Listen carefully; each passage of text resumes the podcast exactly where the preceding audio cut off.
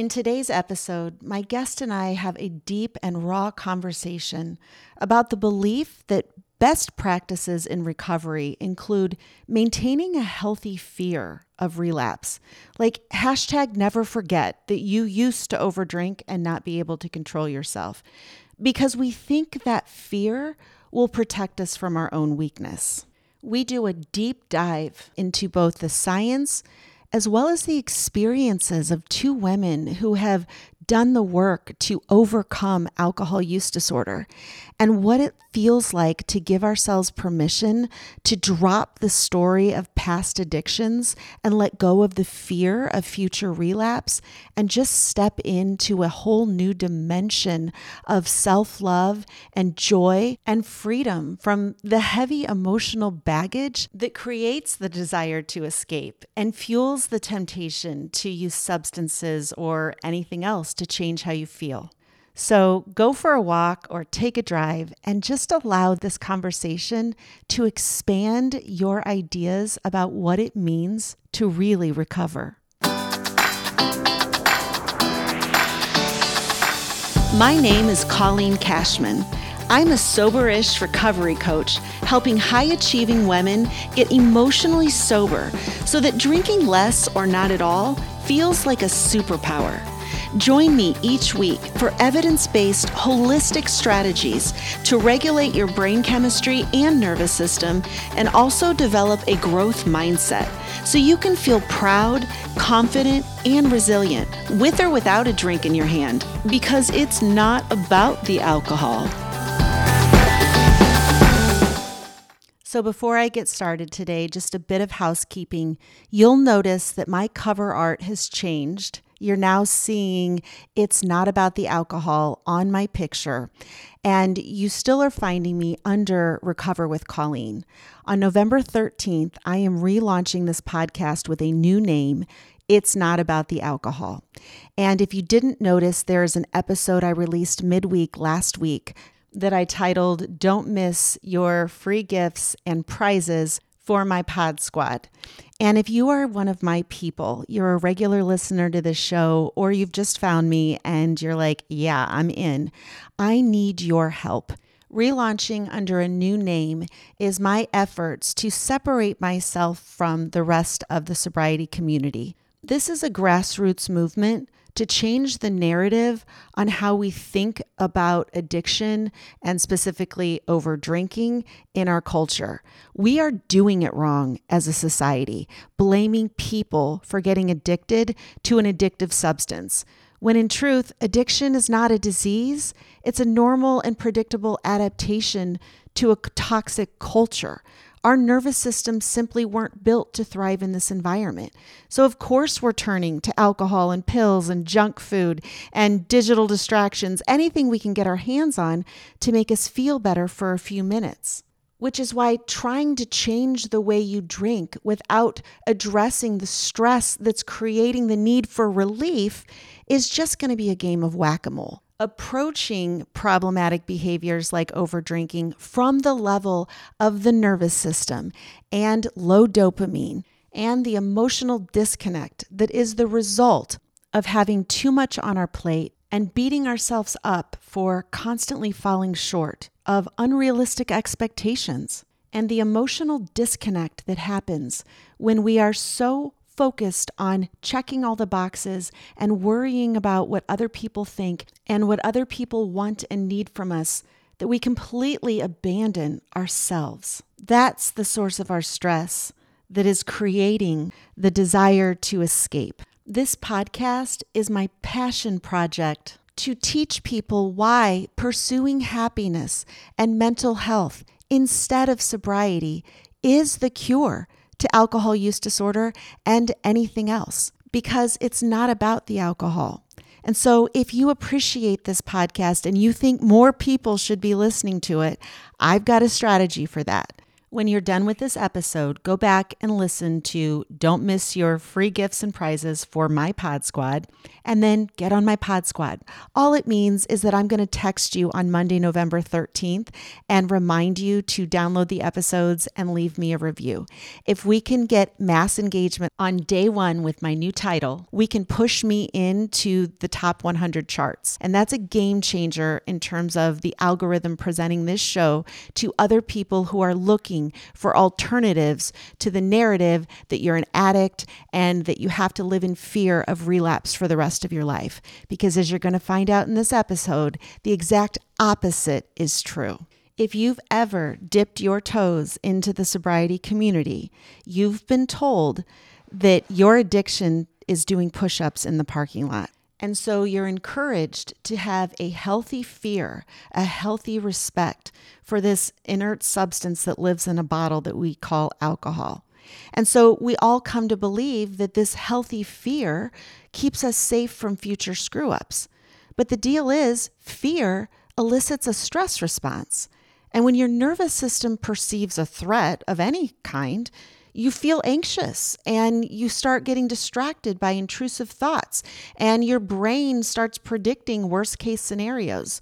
That's the biological definition of stress. You get into a very negative mindset, you have a myopic focus, and you live with this sense of urgency that there's some sort of problem to be solved. And the idea of fighting this problem forever feels overwhelming. You know, it's like trying not to cough. You can do it for a while, but you know that at some point a spasm could override your willpower. And that just feels hopeless. Like you can't do this forever. And because we're experiencing all this mental anguish over alcohol, we assume that this means there indeed is a problem. It must be true. We really are alcoholic. But this temptation to drink under these circumstances is perfectly normal. I mean, it's misinformed because alcohol doesn't actually relieve stress, but it's perfectly normal to want to relieve your stress. But what the shift is, what this podcast is about, is to show you that the stress is coming from fear. The stress is coming from this feeling that you can't trust yourself, that you are not safe inside your own body. And that threat that you're feeling to your sense of safety and security that's keeping you on guard is actually coming from the scary story you're telling yourself that alcohol has the power to bypass your self-control. You know, as long as you believe that that's true, the fear won't go away. It can't, because it's there to protect you. My guest today is Allison Marie Conway. She's a recovery coach and a writer who's exploring what it means to actually recover from alcohol use disorder. And we're asking the question that if you don't keep a healthy fear, then what's the alternative?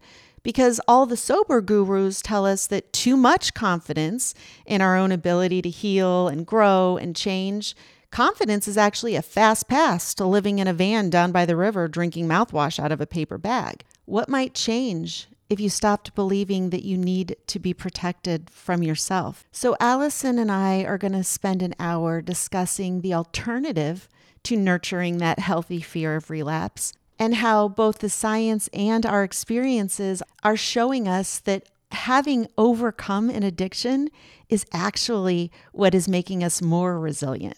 We are more resilient and powerful and able to control ourselves because of what we've gone through, not less. You know, a story is how we make sense of the world. And the cultural narratives that we've all inherited about addiction and sobriety can actually really hold you back.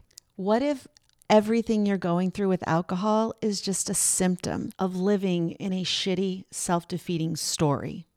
And what if changing your story from everything that's gone wrong to everything that is right and that could continue to grow and be more right is exactly how you free yourself? Because it's just not about the alcohol. So get into the show notes and join my Pod Squad if you haven't yet, and enjoy this episode. Thank you so much for being here today, Allison. I'm so excited to talk more about you. We've been communicating on Instagram about our evolving beliefs about recovery and what has happened in the past and what this means about the future. And I'm so excited to introduce you to my audience.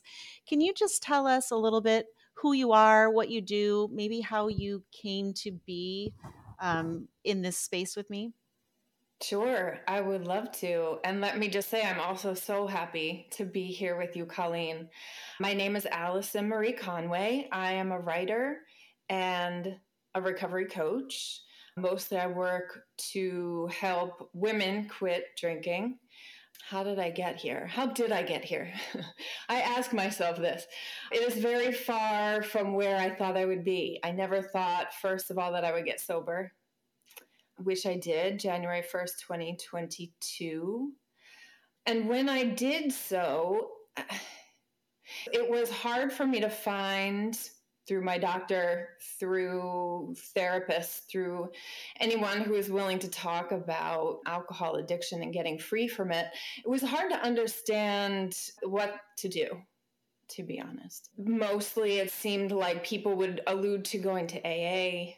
And if they caveat with, you don't have to do A A, but then what else is there? There really was, there was no direction there. So it was really me piecing together, honestly, based on people who went before me and shared their story on Instagram.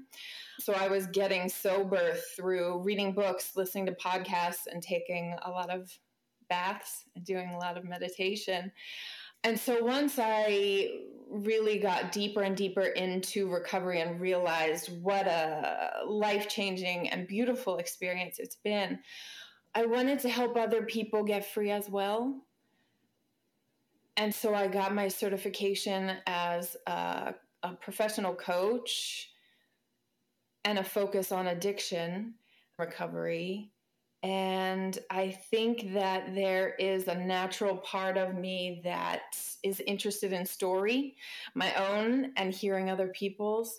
And so the thing I love most about coaching is that it is not therapy and it's not a twelve-step program. It's simply saying, let's meet as two human beings, trying to understand ourselves, not necessarily better ourselves, but get closer to who we are as the truest version of ourselves. And I know that you know this because you are also a wonderful coach. So I guess that's how I found myself here.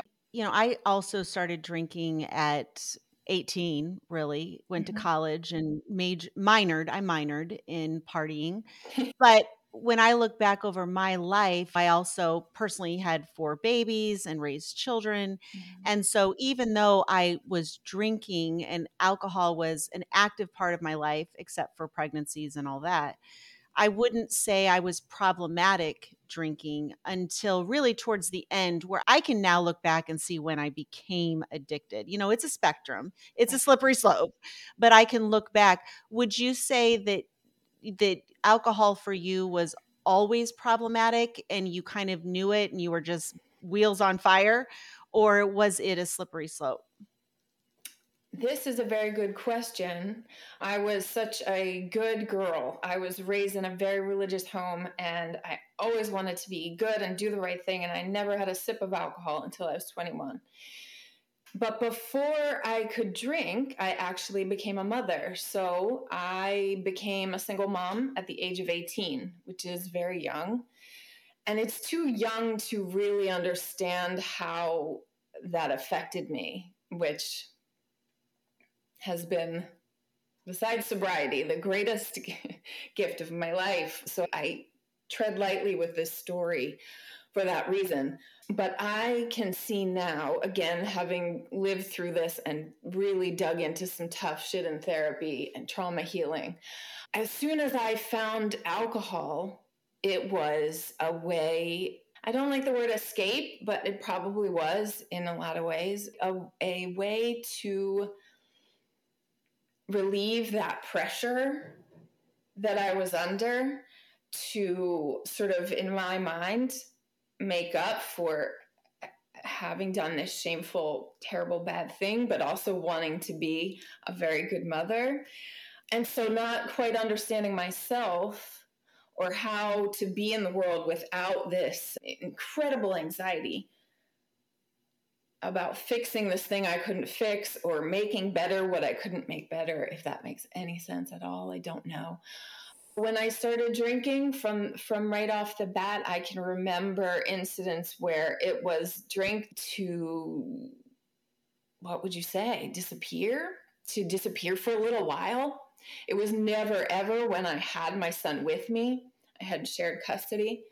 But for sure, it was probably never quote unquote normal, if that's mm-hmm. a term. Well, it sounds, correct me where it's different, but as all of a sudden you took on your primary focus every day was no longer yourself, your own growth. It was keeping this child alive. That gift was wrapped in a shit show of shame where you had done something bad. And so when you didn't have the child, where as a single mom, you're completely on, responsible for this new, loving, beautiful thing that's your heart living outside your body, yes. that then you perceived you were no longer on. And so your identity was wrapped into doing all the thing, and then you needed a break from the thing. Yeah. And then that's when the disconnect with yourself happened, because then without the beautiful package that is the child, now you're just left with the shame, and the shame's gone for the, and you have to sit with that shame, and there is no beauty attached to it. And of course, then maybe you wanted to escape, numb, take a break from, I think as a mom, that was me, like the me time. This is me time. Yeah. And my me time was me drinking until I couldn't feel, because I didn't know how to be by myself. I didn't know how to be in my body. Yes, yes. And it's interesting that you say that, because I think even for sure there was shame, but I didn't, I didn't know enough to know that was there.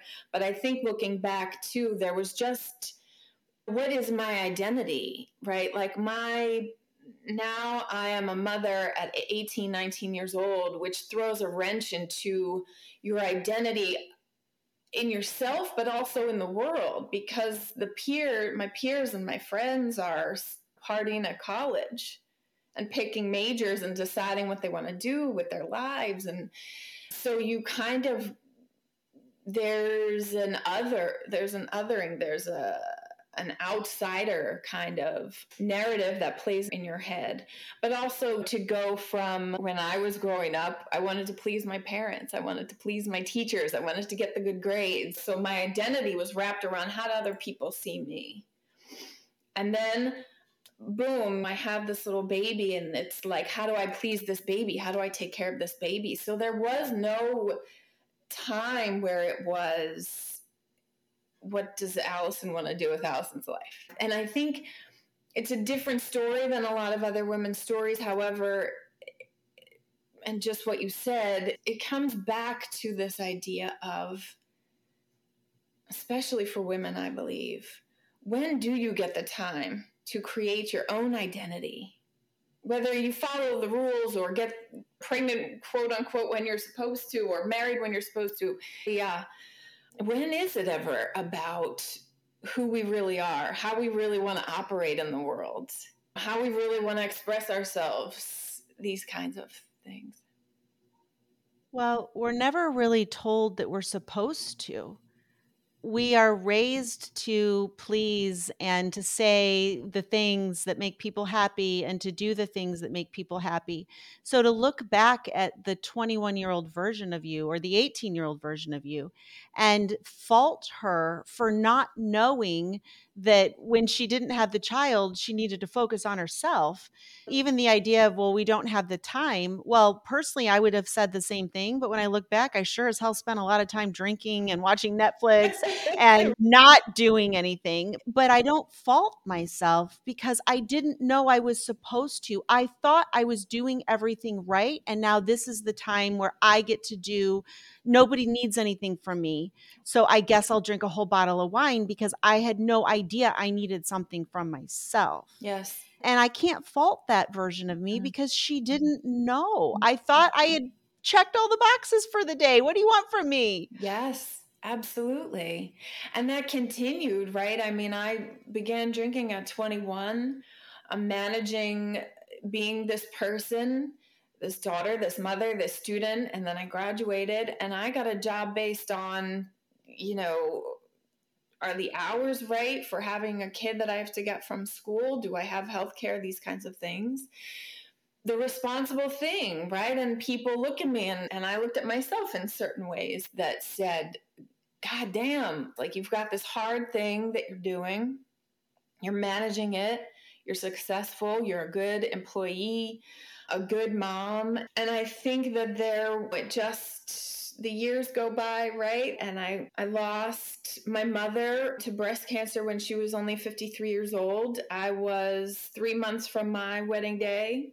So again, just more trauma that was dealt with by not processing it. I didn't have a place to go inside of me that was safe enough to mm-hmm. say, this is scary. And I think a lot of my identity back then was also wrapped around, I can handle anything. I'm a leader. I got this. I'm fine.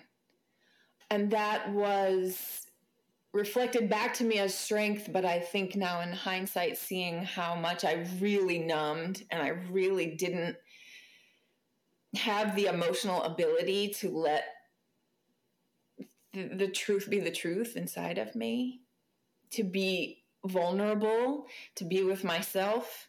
So it just was, drinking was the thing I did. It was the answer to just about everything. But it seems to me sobriety is the next thing, like it's what's happening now, and people are talking about it, and they're talking about their addictions, and they're writing books, and it's at least discussed in a new way. And for me, Annie Grace was the catalyst for my change. For someone out there saying, this isn't your fault, this is what happens when you drink. Yeah. And that the science can help you understand that you don't have to hide that this is what's happening to you. This was always going to be what was going to happen to you, if that makes yeah. sense. Yeah, it is. I look now, I have so divorced myself from the idea that there are normal drinkers and there are alcoholics, mm-hmm. because anybody can drink themselves in. I consider the analogy like painting yourself into a corner. The more you drink, the harder it is to not drink and the worse you feel. And your brain is learning, like you said, through the process of going through grief and happiness and celebrating the wins and also mourning the losses. Like each time you you used alcohol to get through that, the brain learned the shortcut yes. to feeling better quickly. Yes. Addiction is a learning process. And so it's the unlearning of that we now call recovery. I really don't think it's necessarily sobriety. I think sobriety is a tool for self-care, much like sleep. Hmm. Like it's like you, you're only as good as last night's sleep. And so I don't even like this big picture of I'm getting sober. I would say I'm learning to live from the inside out. I'm learning to read my own body language. I'm learning to feel my feelings and stay present in the moment. I'm learning how to be authentic. Alcohol, not drinking alcohol, is a very valuable tool for that. Yes. But really, it's not about the alcohol. The what I see is, for example, when you look at a plant that's dying, it's got bad leaves and it's not flourishing, we never look at that plant and say, oh, that's just a dumb, lazy, bad plant. And it's an addict. Clearly that, that plant was up too late last night drinking. It's a bad plant. We know it's the environment. It's the soil. It's the air. It's the light. It's the community, whatever. And yet with people, and that's why we hide our behaviors, because if you're not drinking normally, then something is wrong with you. And the best of us, us perfectionists, we're going to hide that. And I think to me, recovery, if you focus on the sobriety and you focus on the not drinking behavior, you're missing the big picture of the reason the behavior exists in the first place. Mm. The drinking served a purpose. And for me, I try to have gratitude for even my worst drinking years, because it got me to where I am now. I wouldn't know what I know had I not gone through that. And if it hadn't been alcohol, it would have been something else. Yeah. We all have this environment of toxic stress and polarizing nasty media, and you win a prize if you don't sleep and don't take care of yourself, and you do better and better if you the less you need and the smaller you are and the less dramatic you are. Like, we win prizes for not being people. That environment is what creates the addiction. Addiction is an adaptation to a toxic environment. It is not the person, which is why the way I teach it, it's not to focus on the alcohol. I mean, that's a thing. We know that. But you have to fix the environment that created the need for the alcohol, or else you're just going to end up with a different addiction, whether it be to food or workaholism, or just because that stress is what we need relief from. It's not the desire for alcohol. You know what I mean? Yes. Absolutely.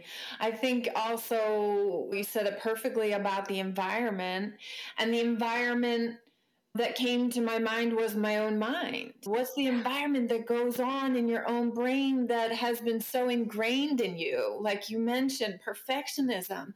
Like when I speak with women about undoing what alcohol has done to them, it's exactly what you said.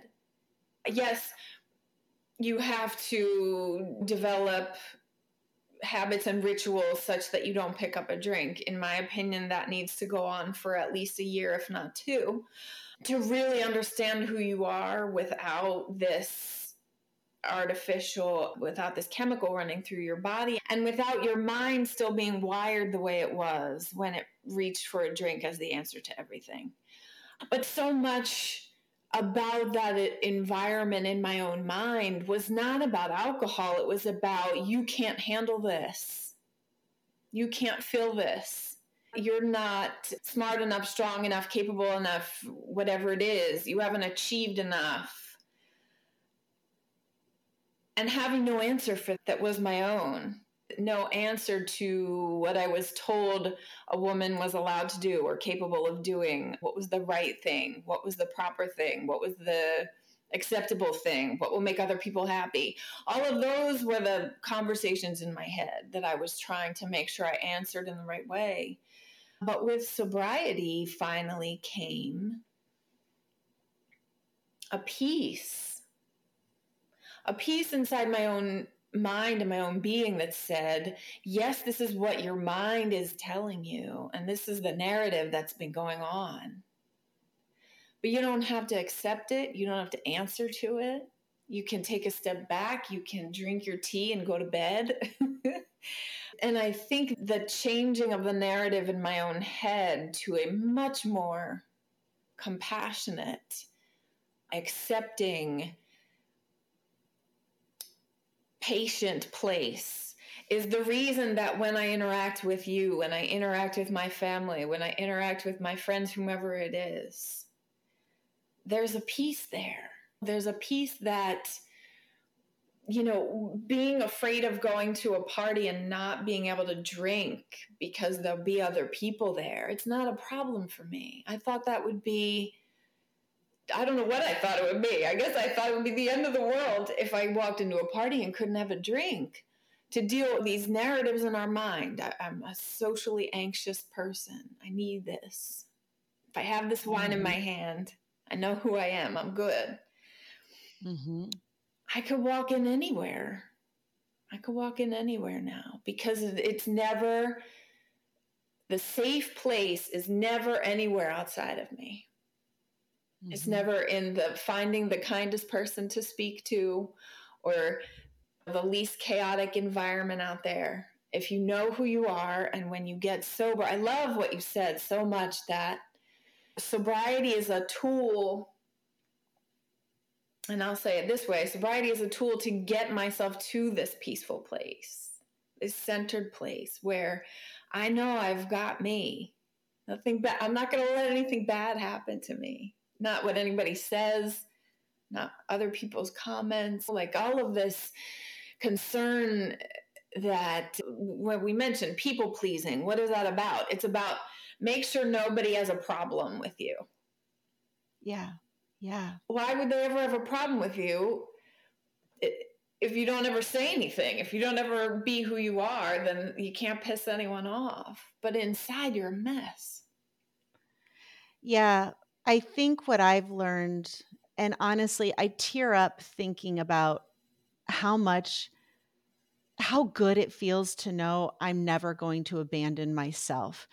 And that's a skill.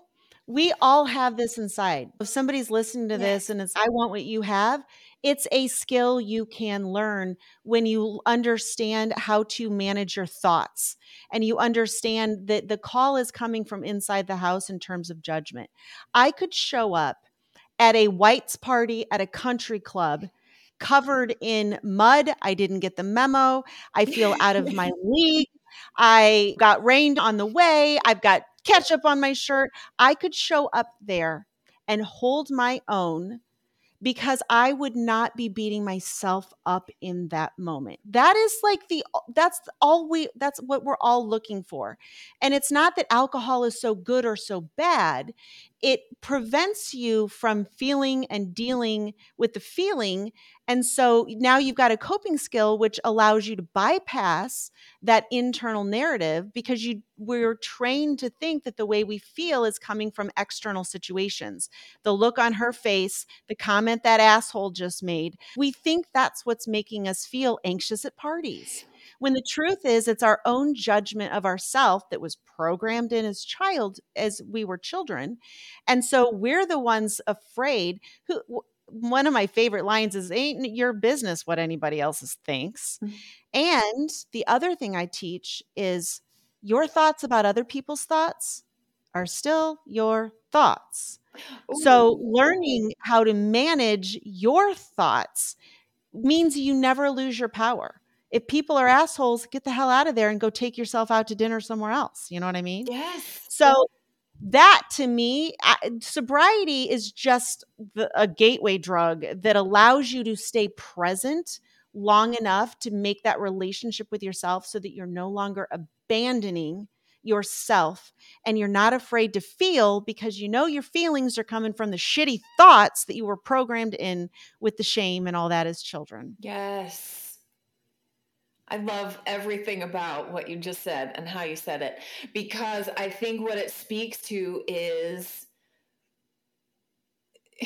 we give alcohol all this metaphorical power, right? Like it goes from I was ad- addicted to drinking alcohol because it was like this God, this savior was going to fix everything.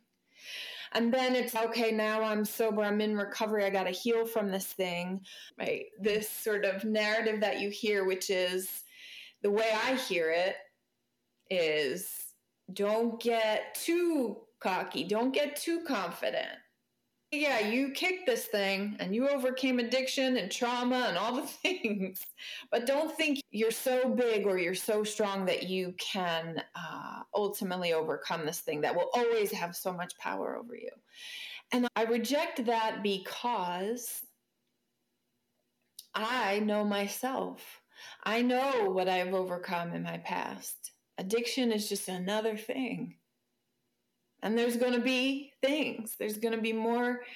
Life will do what it does, and you'll have loss, and you'll have grief, and challenges, and obstacles. But uh, so far, I'm still here. I've overcome all of those things, not because anything outside of me had the power to do these sort of magical, mystical, boogeyman kind of stuff. I don't buy it. I just don't buy it, especially now. Knowing what I know and this being my work in the world and my, I will admit, probably an obsession. Maybe it comes from the perfectionism. I just want to read everything. I love the two books that you recommended to me. I have them in front of me, The Biology of Desire and The Freedom Model for Addictions.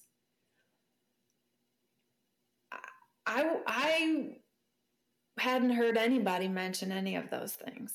Or talk in the way that says, this is not a permanent thing. I'm trying to remember your exact words that you wrote to me because they were so, they were like eye-opening in such a beautiful way. I think you just said something like, you're not, you're you're more a, resilient now. Yeah, more that's the science than you were at the beginning, or anyone who didn't have to overcome this addiction piece is. And that resonated with me, because that I could believe. That is borne out in, as you said earlier, this addiction is a learned. I kind of talk about it as an overlearning. Yeah. Hyper, super learning. Yeah, yeah. You just dig in. Yeah. Like, this is the answer, the alcohol, the alcohol. And you just dig these trenches. For me, I dug them for twenty-two years. So yes, it takes some effort. It takes some Herculean effort to uproot those patterns of thinking, those deep grooves in your mind that you do right physically are formed. This is the answer, this is the answer. And you fixate on this one thing. But you can use that same science of learning to get free of it too, because you start forming these new brain patterns, and you start carving new ways of coping with things that before you thought you couldn't handle. And I th- so I think that was very powerful for me. That was The Biology of Desire for me. The other book, The Freedom Model for Addiction, goes even further right to to this idea that what if neither addiction nor recovery are actually, and I don't want to say this wrong because I know this is probably going to mm. please people, say it. But I think what they're mm. basically saying is neither are ultimately real or true. Right. They're both stories. stories. They're stories. They're stories, and you don't have to live in that story. It can be a fun story. I've said cheek, tongue in cheek, if you're going to join a cult, A A is a fun, great cult. That there's a lot of great people, mm. whatever. But thinking this is about the alcohol, it's really about handing over your power. And the idea that alcohol could actually take your power, or that you can be in relationship with an inert substance, this is happening in your mind. It truly is. And I equate it, and I tread lightly here. My daughter just broke up with her boyfriend, and it was an abusive relationship, as we would categorize it, air quotes around that. And I make room for that in that healing, but I also am working with her to identify when and where she gave her power away. When and where she allowed him to always drive her car. When and where she allowed him, because it was always her car. And that's where the freedom model, I really like it, because it talks about you didn't lose control of your drinking. You lost control of your thinking. Alcohol has no power over you. Even in the throes of addiction, you're capable of not drinking for certain periods of time if you're properly motivated, or you're sitting in a jail cell. I mean, right. it can, you can go without it. So it's the story we're telling about, telling about it. And this idea that alcohol has any power, it's an inert substance. All of this is happening in the mind. And so watching my daughter come out of this relationship, which could just be another addiction, a love addiction or whatever, and then step back and realize, yes, he mistreated her, but she allowed it. And it's the same thing with alcohol. We have to change the narrative in our mind. And that's why I think it's a dangerous narrative to give alcohol all the power, because it robs you of the opportunity to take full responsibility for everything, because that's where your power is. Then you're no longer helpless victim, D N A or family of alcoholics. No, no, you can be whoever you want to be at all times. And it, the power comes from changing the way you think about things. Yeah, one hundred percent. And I think that there is this piece that, especially for women, that's such a narrative in any case. What is your power? What power do you have in any relationship? Love relationship, job relationship, family relationship. Who can say what? Who can feel what, what a mother's supposed to be, what a daughter's supposed to be, all of these things that you're trying to, you're trying to learn where does your power come from, but when is it allowed to come just from inside of you? When can you say your truth and have it be respected? Yeah. And not shape yourself around whether or not other people feel comfortable around you. Right. That's something that addict or whatever the label is, women struggle with this, men struggle with this, humanity struggles with these things. And I think when we talk about what is recovery, if we use that word, what is it that you're really recovering from? And what are you recovering? Recovering my ability to define myself however I choose to do so. Not based on external labels, not based on how other people feel about me. But what are my values? What am I here to do? What are my passions? What brings me joy? There's, I don't think there's enough. I think probably because we're told this story about you're in recovery now and alcohol is coming to get you. So there's this other piece that it touches on, which is, am I allowed to be in all this fucking joy right now? Because I'm really fucking happy. Like, this is the happiest I've been in my entire life ever. And wow. What a tragedy I think it would be if we continue this idea that I can somehow not step into that fully. That I can be joyful, but only to a certain point because look out. That's what I was in recovery from, was this sense of, I can't trust myself. If I feel good, am I allowed? Yeah. I don't yeah. think that, I don't think it gives us enough credit as women, as people who recovered from an addiction.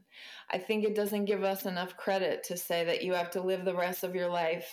And I know there's way, ways that people say this, right? You don't have to be afraid of it, but you have to have a healthy fear of it. You have to be humble about it. And I understand what they're saying. I understand that you have to be humble and have a healthy fear of anything. Uh, skydiving, whatever the case. But I'm not going to live my life worried about it. I'm not going to manage everything that I do around avoiding triggers or never trying never to be stressed out or put myself in challenging situations because I can't emotionally handle it. What if I feel stressed and then I go drink? I'm not comfortable with living the rest of my life that way. Yeah. You said something that the fear is healthy, but quite honestly, I think I would push back on that because it's the fear. What do we fear?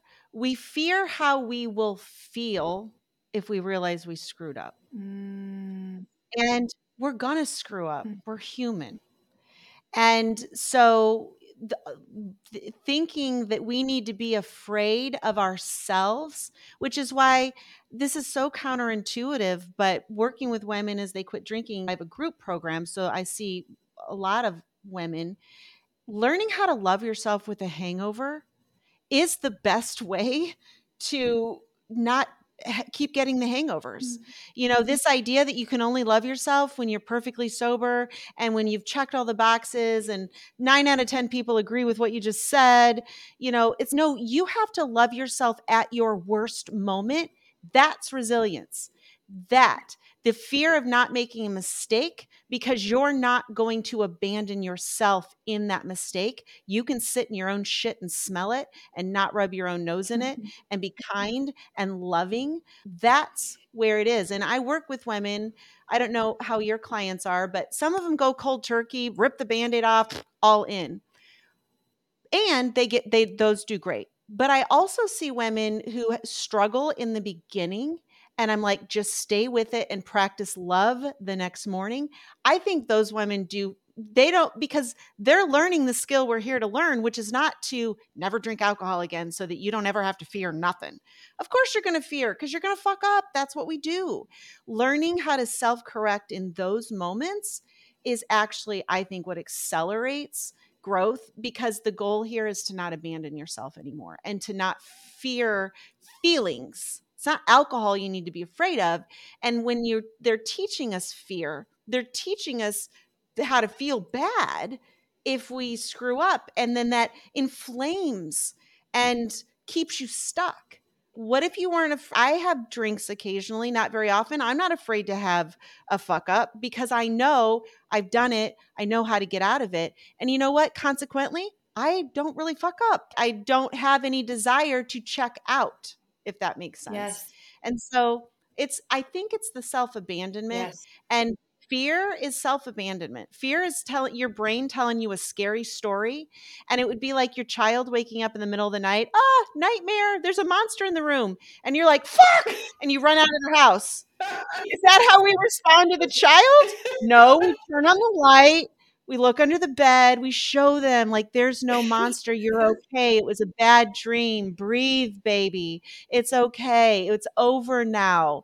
That's how we respond. Should respond to ourselves every time we fuck up. Don't run out of the house and abandon yourself. I love that. I, I don't know that I will ever forget that. That's fantastic because it's exactly right. It's exactly it. It's exactly it. This fear is the fear that we are going to somehow, in a blink of an eye, regress and abandon ourselves. And it's like you're one drink away from landing yourself right back where you were. And I just, it just doesn't, the math doesn't add up in my mind. And I don't say that lightly because I respect for everyone. As you said, some people go cold turkey. Some people really struggle to stick with it. And I, just like you, I take the same approach. This is a gift. You had these drinks. You feel like shit. Now mm-hmm. you get to love yourself. Yeah. When have you ever done that, right? The cycle is you wish you wouldn't have the drinks. You have too many drinks. You hate yourself. But now we're breaking. That's the cycle we're breaking. You're breaking yeah. the cycle of degrading yourself after having done something that it happens. Yeah. yeah, it's a drinking, thinking, drinking, thinking cycle. We're trying to interrupt it at the drinking level. You go into the thinking and change the way you respond to the drinking, mm-hmm. and it will self-correct. Mm-hmm. I see it over yes. and over. It self-corrects. Yes, and how hard that actually is. We say quitting drinking is just so hard. What's even harder for most of us is loving ourselves, yeah. reaching for the compassion when every other time you reach for self-loathing mm-hmm. and and mm-hmm. beating yourself up in your brain about how bad you are, what a fuck up you are, how could you do this again? Uh, all of that self-abuse that goes on. Very sadly, I think that's that's the heartbreaking thing about this is that, that is what's hard to break out of. People white knuckle and don't pick up alcohol, but you don't have any idea what's going on in their mind, what they're telling themselves. So it's a journey. It is, I hate that phrase because it's so generic, but it, it's a journey. It's an adventure. It's something that I think I have always been a person who loves a startup and loves to go where nobody else will go and say the thing nobody is willing to say or explore the places that people are afraid to look. And this, for right now, for whatever reason, I'm digging in. I'm really fascinated by it. And I think it's a really exciting time to see the broader narratives include, now start to include not just addiction and recovery, not just drinker, non-drinker, sober, whatever. This, the yeah. just the idea that everything is a spectrum. Yeah. Everything. And it's a story. Like now my, my identity is one thing. I'm a person having a human experience. Yes. And giving yourself permission to change your story and change. I mean, I've been the mother. I'm a wife. Now I'm a business owner. I've been the drinker. I've been the sober alcoholic. I'm trying all these things on. That's what we're here to do, that we're joyful living. It's like Goldilocks going through all the beds or whatever. And thinking you need one story is like picking one pair of shoes. You're going to wear those every day the rest of your life. Like the joy of creation is creating these stories and creating life and experiencing things, and better or worse. Do I want more or less of that? Mm-hmm. And this, this idea that I know, I think we talked about it before we started recording, that we get hung up on in early sobriety is you have to figure it all out. Yes. And you have to, this is who I was, this is who I am now, and I got to get it all on paper. The best thing is, oh, you're a human having a messy experience. Welcome to Earth School. It's a shit show. Sorry. And snacks are off to the right. Lunch break. Good luck. Like, but the more you can get comfortable with the not knowing, that's what gives you permission to create, create new life and stories, and then share those stories. And you and I are both kind of what we perceive anyway to be a little on the cutting edge of, wait a minute, sobriety is a story too. And look what's over here. And we'll go explore over that. And maybe someday we'll see each other in an A A meeting and go, well, that didn't work. But it's the beautiful creation of trying and finding yourself. I like the Buddhist quote that we are, I don't know what the quote is, but something about we are God experiencing himself, and, and just getting to go through the down, the highs and the lows and the pain and the recovery. I mean, this is what life is about. It's not collecting all the money and buying shiny shit. It's learning who we are. Yes. I love that. I so agree. And I think that is truly the power comes from the joy and not the fear. The power comes mm-hmm. from, what do I love? What am I passionate about? Why the fuck would I pick up a drink? It just gets in the way. You know, I have other right. stuff that I really want to do with this beautiful life that I have. And so it's a wonderful place to be. So I'm loving it. I'm loving exploring this, the space that will lie beyond whatever the current narrative is that says recovery is forever and it's it's supposed to be one certain thing. I think we're all, I think a lot of women are are kicking drinking and they're wondering what is, what does come after. There's so many stories about sobriety and getting sober and how do you get sober, Sober October, this kind of thing. A lot of us are moving actually to the next piece. Mm-hmm. Which is, I believe that I've really kicked this thing and I've overcome some serious trauma. I've done the work. Now what? Yeah, it's beautiful. Yeah. I highly encourage anybody to take sobriety for a test drive, let your brain heal, let your brain dry out, and start asking yourself, what else could be true? What else is there? Like a life, the reason I think we come to such a place where we're broken and ready to quit is life has no meaning when it's all about last night's drinking and tonight's drinking. Like our soul knows that's not really a purpose that matters. Yeah. And so giving yourself permission to kick the habit. And I will say, I don't know about your experience. Maybe I'll ask you this question. Yeah. I was shocked at how easy it was to drink, to stop drinking once I made the decision and started reading the books, like you said, podcasts, bibliotherapy, going to some meetings. I could have done half of what I did. I, like you, I'm a nerd. I want to read and the science, and I'm going to read all the books because I'm a perfectionist. But I was shocked how easy it was. And I always thought, I can't even get through day one because every single day I tried I, and something shifted. But what was your experience like when you finally decided, or what did it look like? Maybe it was uh, in and out. Yeah, it's funny. It's such a great question. Thank you for that. And also, I am just now putting the final edits on a memoir that I had been writing. So it was basically day by day journaling my early sobriety experience. And I'm so glad I did that. If for no other reason, then I would not have remembered mm-hmm. ninety-five percent of what it was really like in my mind to go through the putting down of drinking, the getting so getting sober. How long does that take? I don't know. But I did. I was one of those people who put the who decided January first, twenty twenty-two. I'm not drinking this month. I had Annie Grace's thirty-day alcohol experiment in my back pocket. I did it every single day.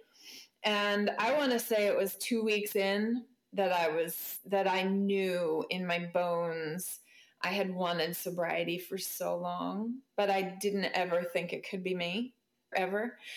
And I think it became such a beautiful experience. Pink cloud. For sure I had pink cloud. Me too. Best cloud ever. I love, I tell my newbies, I'm like, enjoy. enjoy. I'm not going to tell you going to crash and burn. Just enjoy the pink cloud. Yes. And it's a, what a beautiful time and what a, a gift to come home to yourself. And for me, it was, oh, I'm a soft place to be. Yes. I'm a peaceful place to be. This is who I am. Like, I think so much resistance was, I am nobody without this alcohol, without my wine. I don't exist. Like in some ways, your brain convinces you you don't even exist. And then you realize, yes, you do. And you're not so bad. You're not so bad. What were we so afraid of? And then you start unraveling all the lies that you've been told and believed about alcohol that you just couldn't see. If you're still drinking, you can't see it. And you don't want to hear about it. I didn't want to hear about anybody being sober. Buzzkill. Yeah. Take every party has a pooper. Yeah. Take your poop and go home. Nobody cares. Yes. Trust no one who doesn't drink.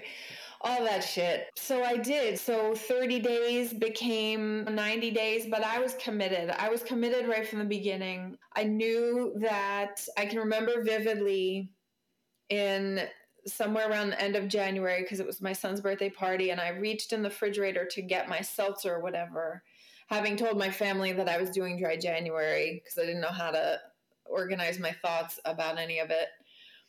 And I just remember thinking, how can I ever drink again? How can I drink again when I can't promise myself that I won't get into a stupid argument with my husband, that I won't ruin another vacation, that I won't black out? I couldn't promise those things.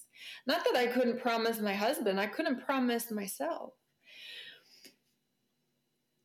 And for whatever reason, I decided that wasn't good enough for me. I had to be able to trust myself, or else what am I doing? Not just about alcohol, with my life. Mm-hmm. I need to be able to trust myself. And as long as I'm reaching for this drink, it's because I don't.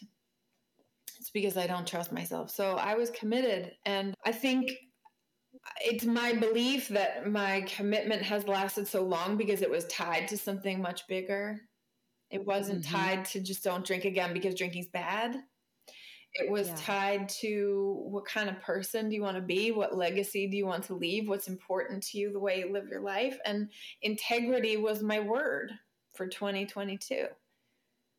Yeah. Integrity. What, say what is true for you.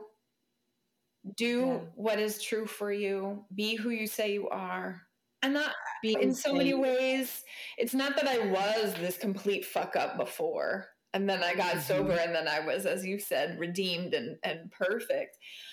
There was a lot of beautiful things that I was capable of doing before I got sober, but the depths, the depths of self-trust, self-love, self-compassion were never what they are now.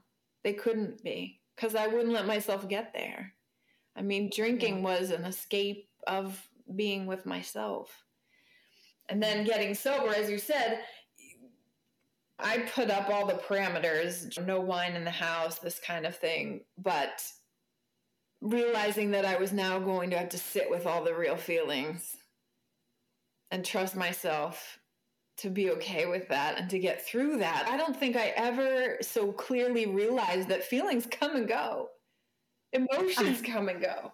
Like yeah. this idea, like I think there was probably so, I would come home from a day at the office and it was so stressful and I had to have this wine. You stump yourself right there.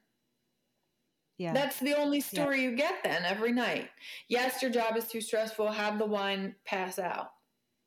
There's never a challenge to that story, but in sobriety, now you're challenging it.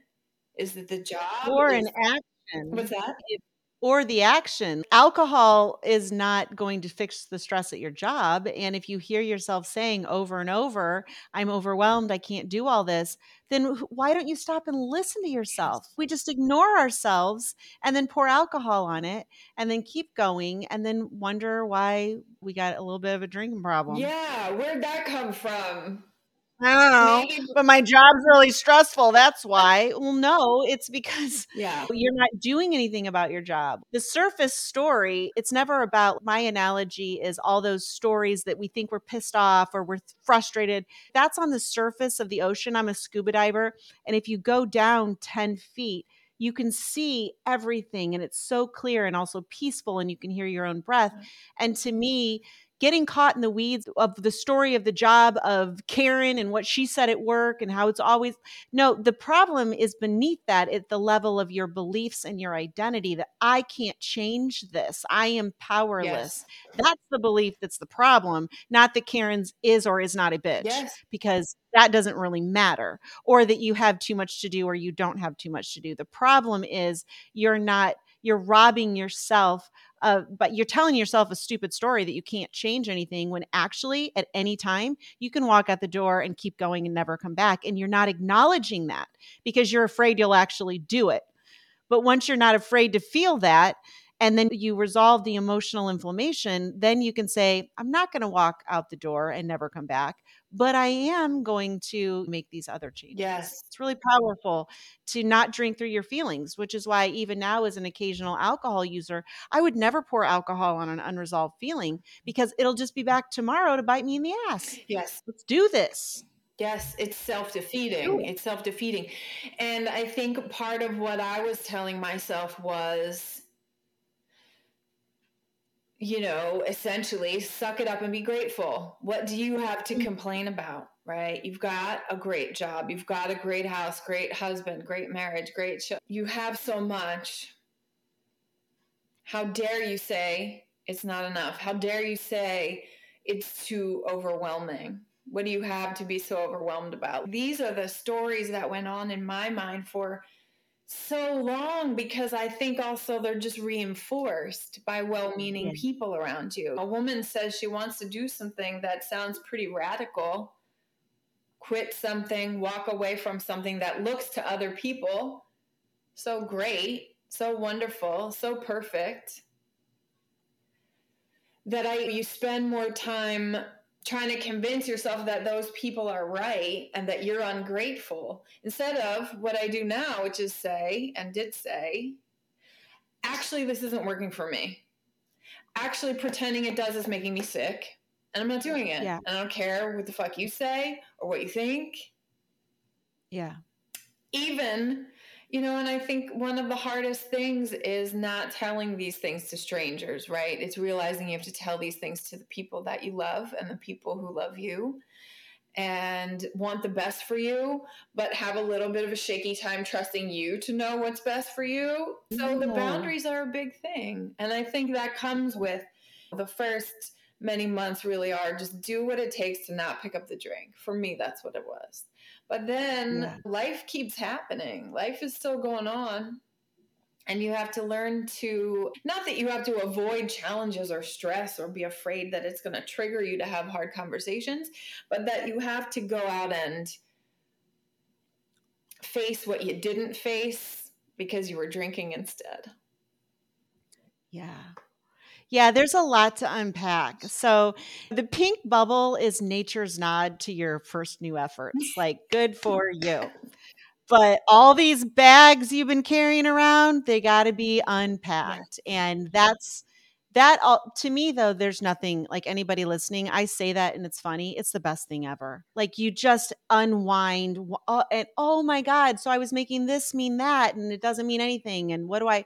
It's just beautiful. Yes. It's beautiful yes. to realize you don't have to carry the emotional bags, the weight of all the fucking stories you've been telling yourself. Mm. Oh, mm. It's so good. You feel light. Yeah. You realize that you are a very fascinating place to be. There's so yeah. much more to you. Yeah. Than you ever were allowed to explore, and for whatever reason. Yeah. So I want to f- follow up with one thing here on that. Sure. And that is, and then I want to, we got to land the plane, but yeah, I want to say that what, like you, you mentioned that you had to say, I'm, I've been pretending and this actually isn't working for me. Mm.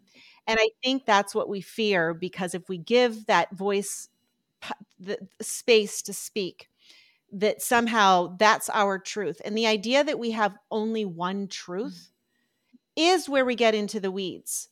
So like for me in my marriage, I had to acknowledge I didn't want to be here and I wanted to go. In order to find a way to stay, I had to allow that truth to exist so that I could unpack it. And then I could decide what I want to do. And I, so I just want to encourage anybody that's listening, you don't have just one truth. So the truth you're afraid to admit, that's just causing shitty problems in your subconscious. Mm-hmm. Like you can think anything you want, and it doesn't mean anything. You can think, I'm sorry, I'm a mother, and I don't want to be here, and I want to change my name and get on a plane. If you don't acknowledge that, yeah. it's going to, but it doesn't mean that it's true. It's only true if you act on it. But it, by giving that thought space and room to breathe, it's a wound somewhere, that's what allows it to heal. And maybe you should get on a plane and change your name and go somewhere else. Yeah. But chances are you probably won't. But if you don't work with the truth and allow that truth to exist with, I could never leave and I love these people and I'm right where I'm supposed to be. Like the truth is all of the truths. Yeah. There is no one truth. It's all the truths. And that's what we get in with this idea. We need one story and one truth and we got to figure it all out. That's why we're carrying around so many bags. Like what if you just allow the truth to be in this moment? I fucking hate you. Okay. I'm going to go to my room, write in my journal about you. I'm going to say all the stuff about you. And then you get it out, you process, and then you come down and you're like, my takeaway is that I'm going to need you to stop saying this at this time. And, and then we're good. Yeah. And then you can solve the problem. Yes. That's a huge oh. piece of it. I think that's exactly right. And it's giving yourself the space to realize that all of the things that are going on inside of you are allowed. They're just allowed. They're allowed. It's yes. They're just allowed. Yes. And you don't have to be always, like you said, you're not going to love everybody one hundred percent of the time. You're not, you're going through stuff. They're going through stuff. Everybody's got their own thing going on. And the biggest gift is that you don't have to react to that. I mean, when I was drinking, it was like, boom, you said one wrong thing and there I go. And I'm I'm so convinced that I'm right and we're not going to stop fighting until you admit it. The, I will say things now and they're so little, but they blow my mind. And it's just, I'm really angry with this situation right now. I'm going to take a walk. I'm going to take five minutes. As you said, I'm going to journal. I'm going to do a thing. I'm going to own that. Just because yeah. I'm feeling some kind of way doesn't mean I get to blame my husband. As you yeah. said, blame the job, blame somebody else. Yeah. The truth isn't he's an asshole. The truth isn't that you're angry. The truth is there's something under there that needs to be acknowledged and addressed. Yeah. It's, and you got to get through all, you got to get the skills of yes. getting off the surface and getting down to the big belief that you're applying to this situation. And then now you've just got a simple boundary or a correction, a self-correction, or somebody else needs to be corrected. Yeah. And it's just, it's, oh my God, what freedom it's to just, not live in that emotional dysregulation anymore. That's the perfect word, emotional dysregulation. And the more you do it, the more it becomes second nature. It's just what we said at the beginning. The the yeah. It's a learning process. Yeah, and the it's lead, a perf- the, you, if you don't if you don't numb out of it, jump out of it, run away, resort to fighting at the drop of a hat, you're learning how to emotionally regulate what's going on inside, and yeah. that is the freedom. It isn't some big revelation and one day you're cured and everything is perfect. It's every single it's day. Skill. It's a skill. Your emotions are indicator lights on the dashboard of your car saying, hey, we've got a thought down here. Hey, those thoughts aren't true. You can pull them up and you can say, oh, I'm going to, I'm going to go with that. Or what else could be true? So emotions are our friends. And when you can shift into that reality that when you're having an emotional negative, this is painful, uncomfortable, mm-hmm. that's your invitation to clean house in your subconscious. The idea of just sitting and feeling your feelings, well, that does suck. You have to have the tools to process the feeling so that it stops coming back and you can take action so that you're responding. And a lot, most of the time, ninety percent of the time, the action's on my part. I have to correct my thinking. I have to acknowledge a limiting belief.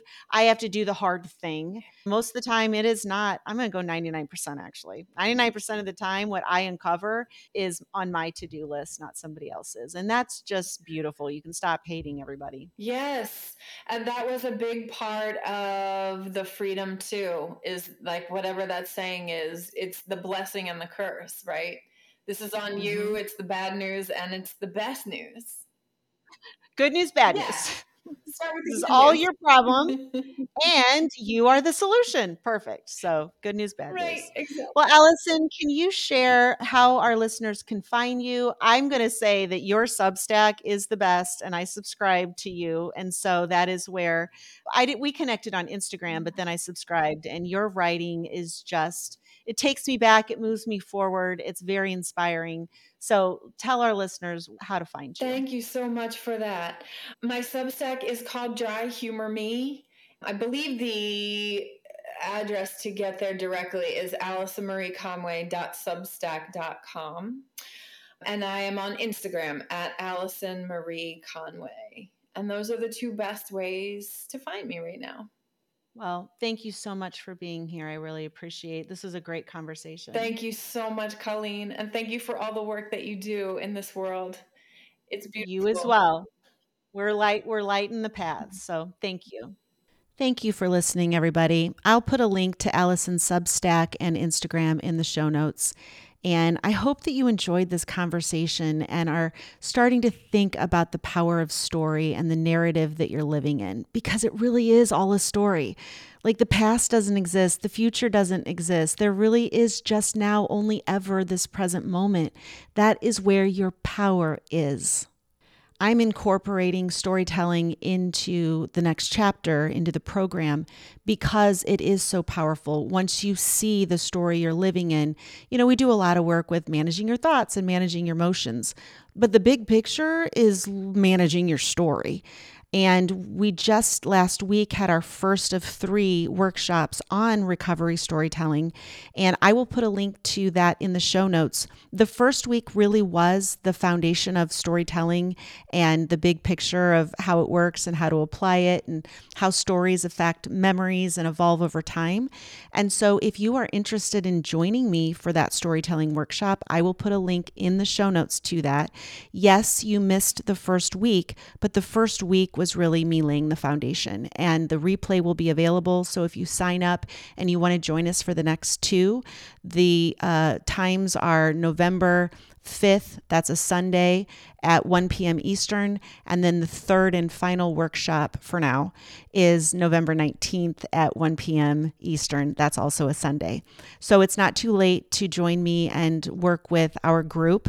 I open up my live workshops to not just the Next Chapter members, but my community at large, because it boosts our numbers and it also gives you a chance to see if you are interested in working with me. And I've gotten excellent feedback on this storytelling workshop and theme, and we're having a lot of fun with it. So get in the show notes if you want to join us. And then thank you for listening to another episode of what is currently Recover with Colleen, but on November thirteenth will be It's Not About the Alcohol. Get in the show notes and join my pod squad. If you want to look at the free gifts, as well as the prizes I'm giving away and what you will need to do, what you'll need to submit in order to be eligible for those prizes, go back and listen to Don't Miss the Free Prizes and Gifts for my Pod Squad. The free gift everybody gets is immediate access to my Foundations of Emotional Sobriety course, which is not even available for public yet. I've worked months putting it together, and then doing this podcast launch, I've kind of put it on the back burner. It's going to be for sale on my website for ninety-nine dollars. But probably not until January. Well, if you join my pod squad, which simply means you're going to let me text you on November thirteenth, like it's not going to hurt. And you have to, you know, download my episode on that day. Even if you don't listen to it, listen for three minutes so I get the download. But that's all you have to do to get free access immediately to my Foundations of Emotional Sobriety course. And that course is an overview of how to manage your mind, how to use thought models, what it means to regulate your nervous system, and specific self-coaching tools that will help move you into a bigger picture perspective where you stop, drop, and regulate and stop, drop, and manage your mind before you bring your emotional baggage and try to solve problems with all of that. So I teach you how to unpack it and how to organize it and how to let that shit go. So emotional sobriety is the foundation of how I live my life, and I'm giving you that as a free gift just for letting me send you a text on November thirteenth to uh, help me get into the charts so that we can expand this community and share this message with the world, because people need to hear it. And if you want to stay connected with me during the week, follow me at Recover with Colleen on Instagram. That's my Facebook page. I also have a private group called Recover with Colleen. It's Recover with Colleen all over the place. So look for me on Facebook and Instagram.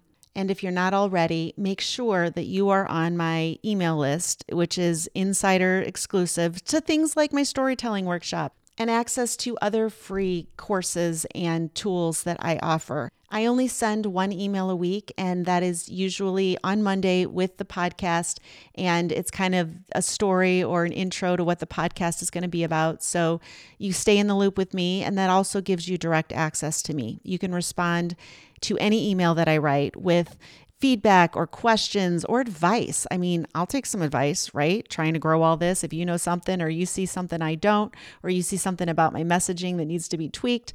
Uh, yeah, it takes a village here to, uh, to create a movement. And so join my movement, get on my insider list, join my pod squad, you know, all of it. So I'll see you next week.